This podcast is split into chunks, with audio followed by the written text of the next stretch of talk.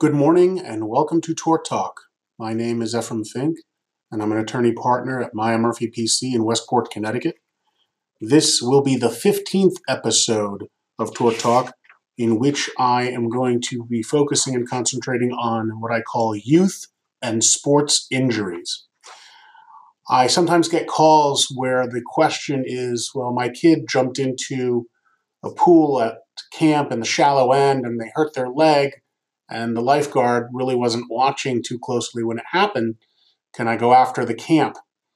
Um, and the answer is potentially yes.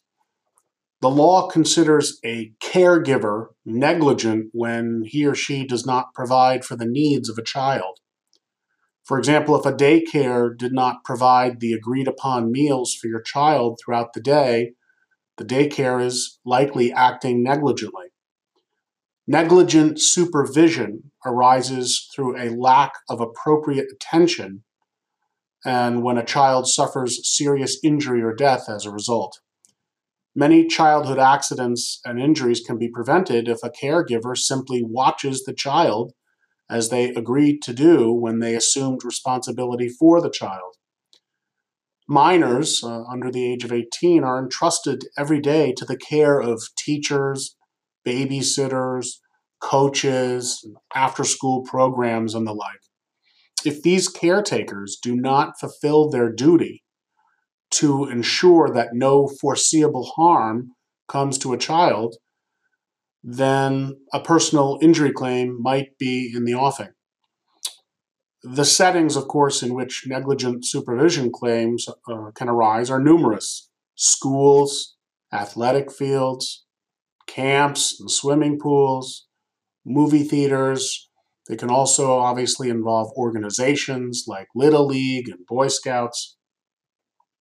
When minors are left in these situations, parents and guardians are often asked to sign a waiver or release, absolving the caretaker if anything should happen during the activity.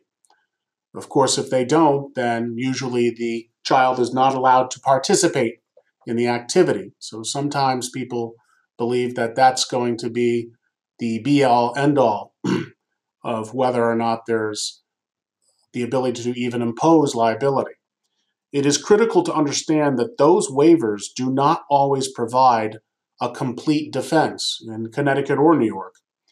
Because when you, even when you sign them voluntarily, um, they can still violate public policy. You sign them because you want your child to participate.